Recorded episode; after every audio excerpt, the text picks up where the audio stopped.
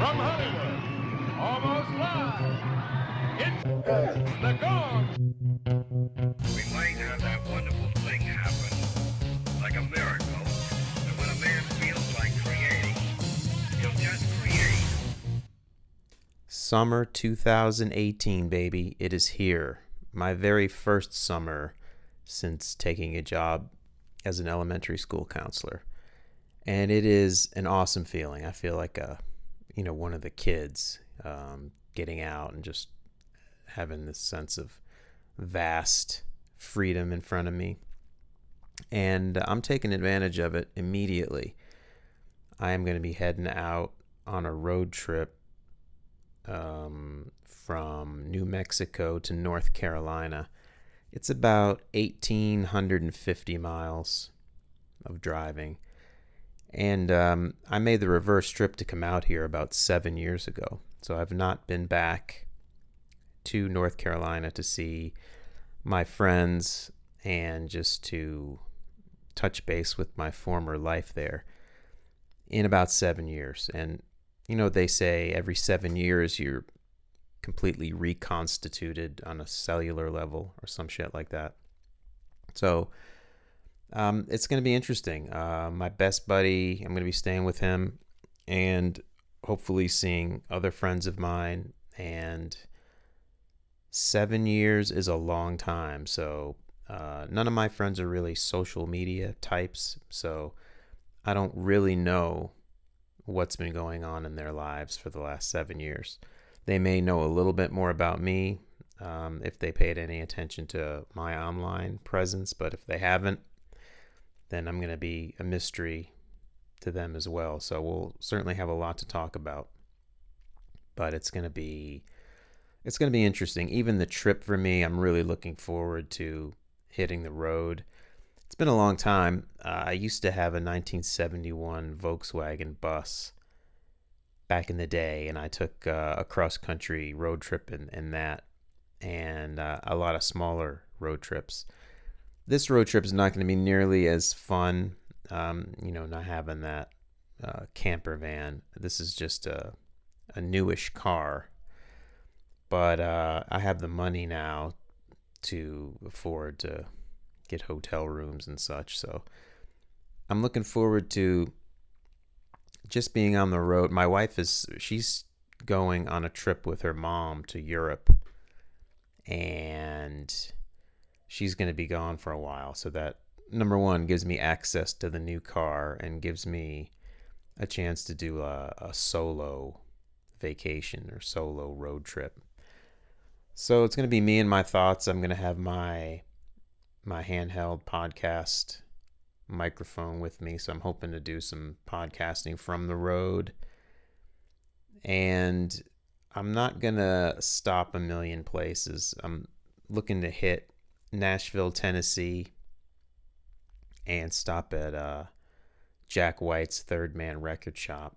And of course, I'm sure Jack himself will just happen to be there that day and we'll hit it off and hang out for a while and uh, he'll sign me to a record deal or you know something like that. Um, then I'm gonna stop in Asheville, North Carolina. So you're going from Nashville to Asheville. Asheville, um, aside from being just a beautiful town in the Blue Ridge Mountains, it uh, has some significance in my life. When I was living in California, in the San Francisco area in my 20s, my then girlfriend and I, uh, when we did take the aforementioned cross country trip, we were going from San Francisco, and the destination was su- supposed to be Asheville. That was where we were planning to settle and live. Uh, I use the word plan loosely because we had no jobs and we literally just looked at some pictures of Asheville and it, seemed somewhat centrally located. Um, our families were both on the East Coast, and we just, you know, we had my my Volkswagen van and just headed to Asheville with not much more of a plan than that. And that's the only time I believe I've ever been in Asheville. I can hardly remember. Uh, like I said, it was twenty some odd years ago. Uh, we stayed at a campsite we were just there, and it was um, it was pretty and uh, it was cool, but it was sort of like at some point we were just uh, you know here we are. Well, do we just get a newspaper and try to find a job and and uh, then we had some friends. Uh, I say friends; they're actually ex uh, boyfriends and girlfriends. Um, her ex boyfriend was in Raleigh, North Carolina. My ex girlfriend was in Chapel Hill. So we went to Chapel Hill and we crashed with each of those people, which turned out to be a, a twist of fate because I don't know if it was that trip, but that, that spark between her and her ex boyfriend was rekindled. And um, that combined with the problems in our own relationship, she ended up, um, well, we ended up breaking up uh, not too long after that, and she ended up marrying the ex boyfriend, and now she has kids, and so that that was interesting. And on my account, the then I, of course I was just in North Carolina then for no reason essentially. It was just a random place that I had gone with her.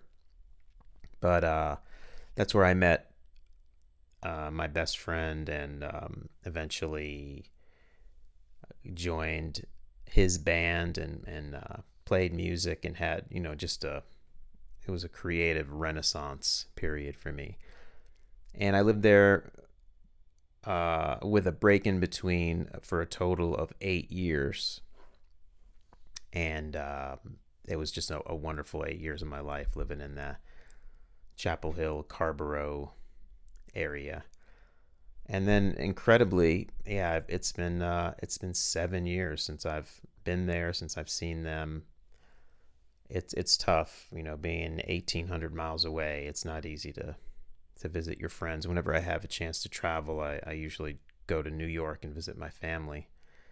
So this is going to be special and and awesome and just I don't know, being on the road alone and having, you know, just my thoughts kind of unfolding and being able to record my thoughts. It's taken me back to some of my my great uh, creative days.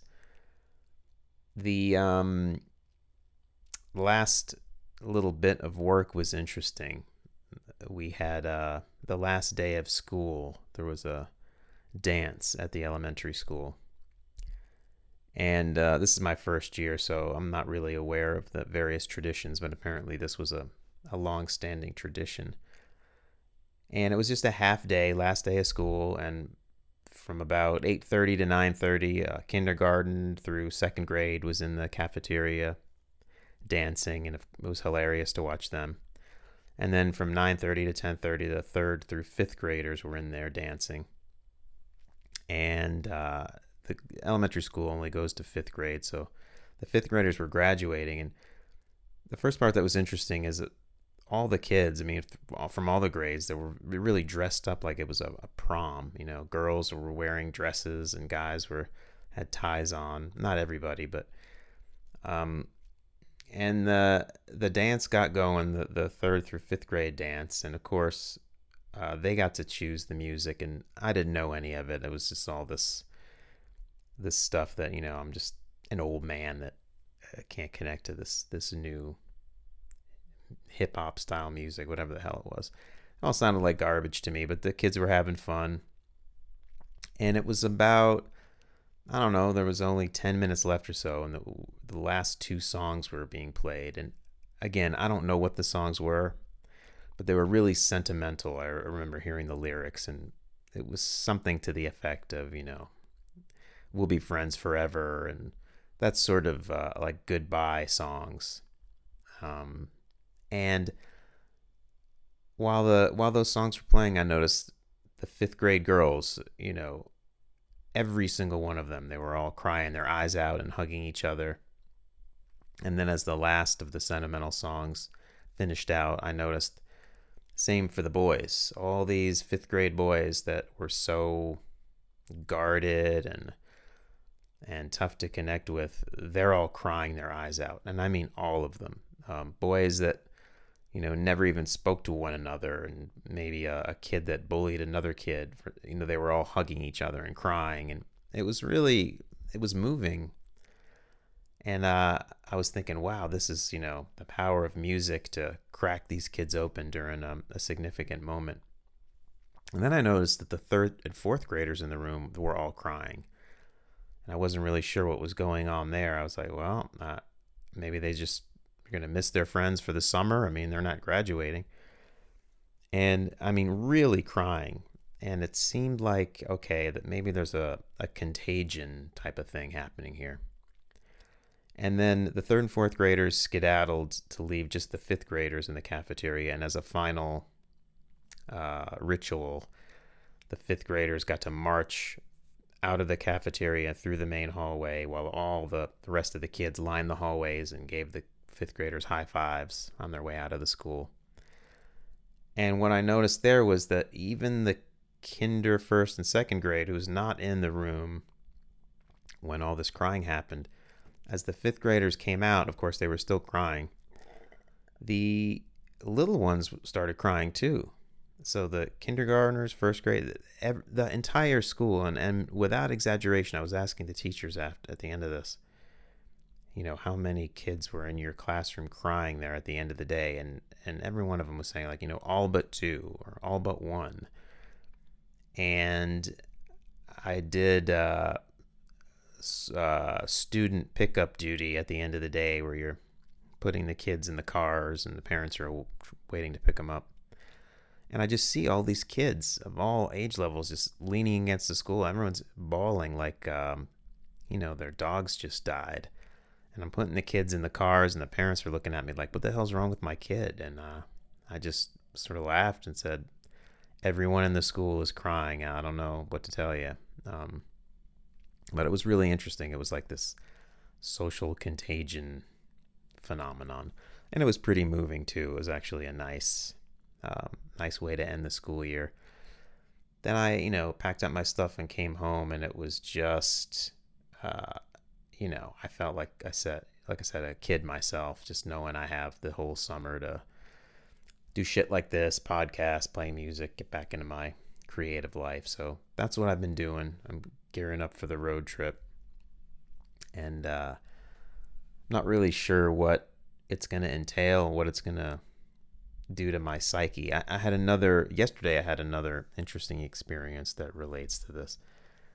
Um, so I'm a a mental health counselor, and as part of keeping my license going, I have to go to clinical supervision every so often, and I'm at supervision with a, another counselor. We do the supervision together with my supervisor to, to sort of cut costs.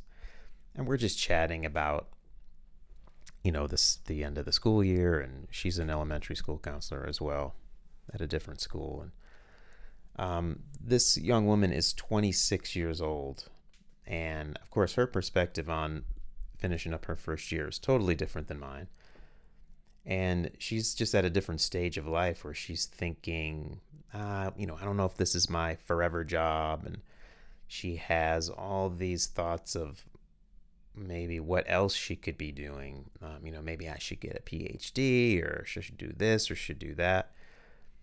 And um, it's just it was fascinating to me on a, on a few levels. Um, her being 26 and myself being, you know, I'll be 48 this year.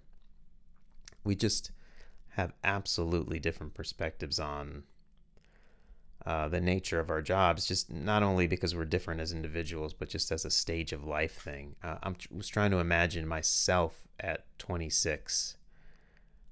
Uh, had I stumbled into this job, um, which seems like such a great fit for me now, um, would I have felt that way then? And probably not. I mean, because I would have been the same as her. Uh, when you're in your 20s, you're thinking and seeing life through this lens of potential. Everything's about becoming and who you're going to be and what you're going to do and self discovery. And um, you're always comparing what's happening now in the moment with what could be happening.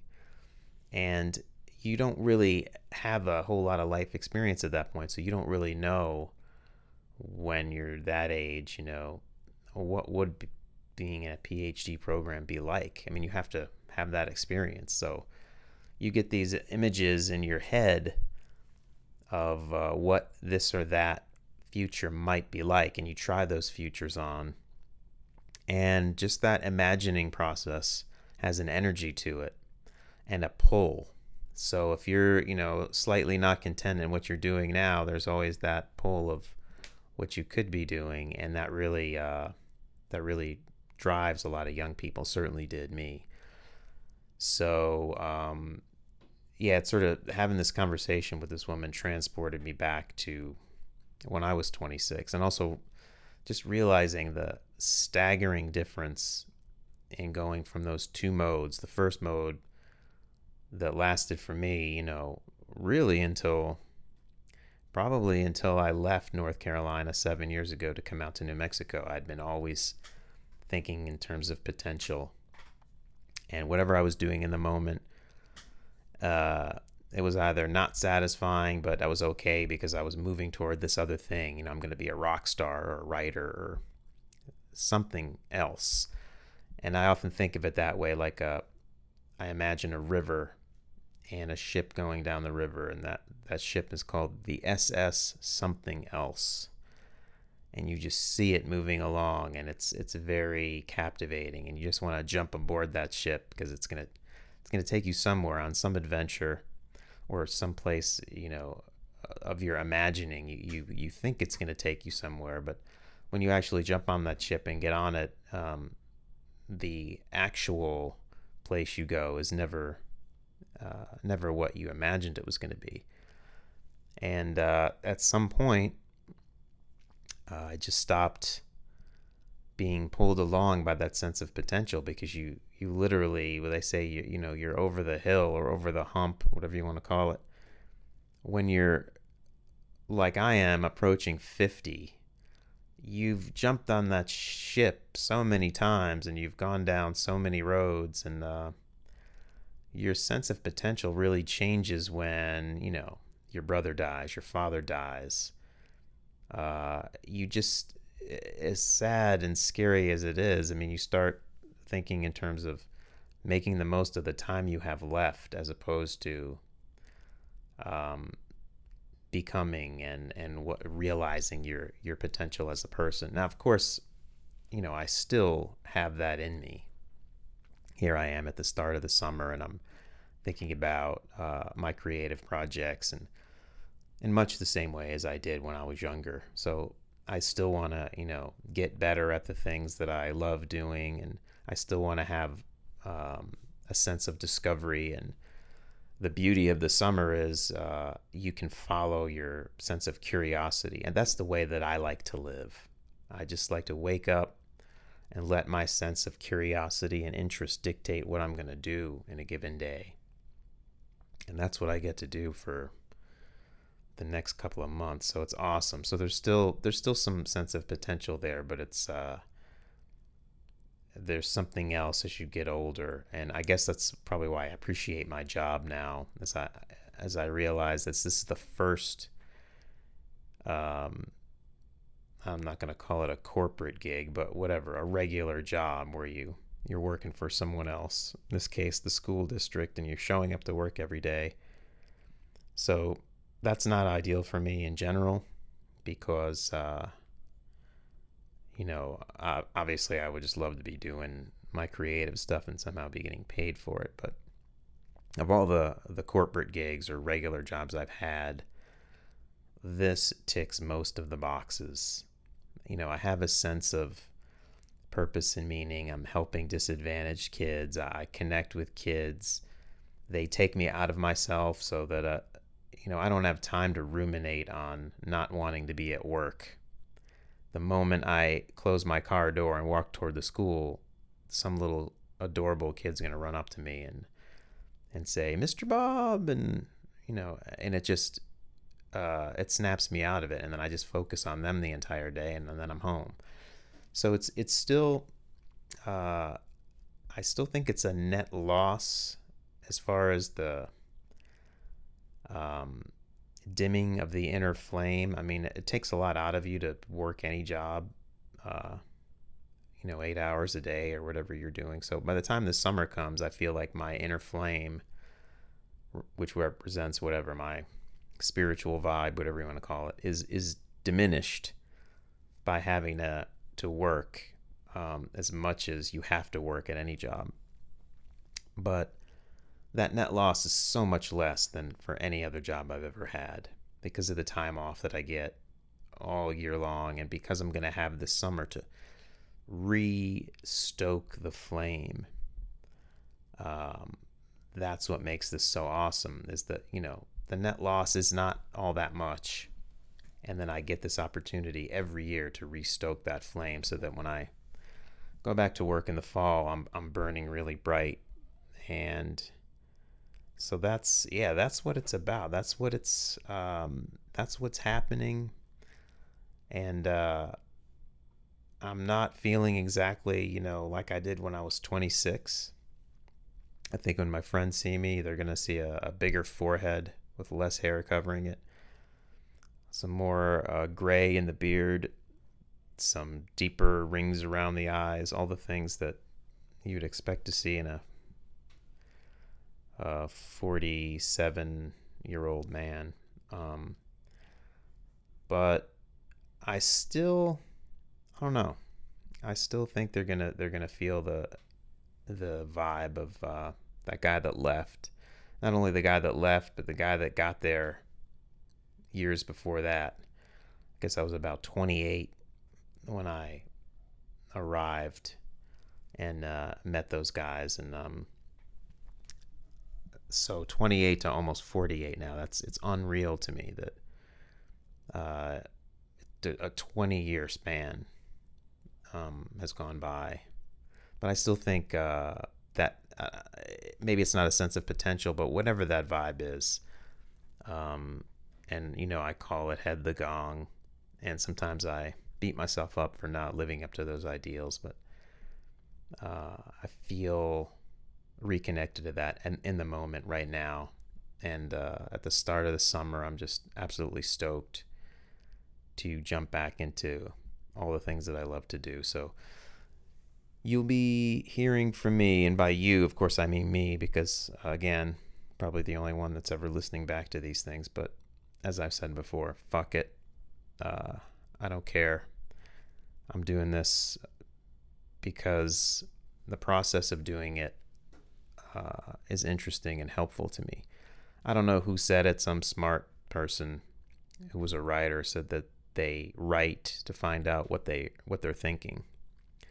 And speaking in this way, I think, is very similar to writing. So I'm doing these podcasts to kind of find out and consolidate and carry forward what's going on in my mind. So it's, it's helpful for me to do this, just like writing is. And I'll keep writing as well.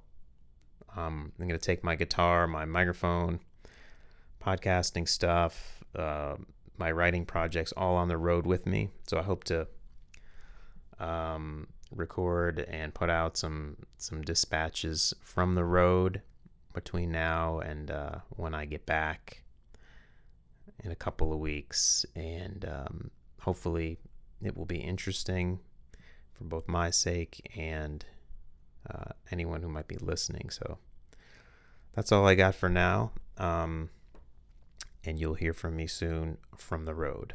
Later.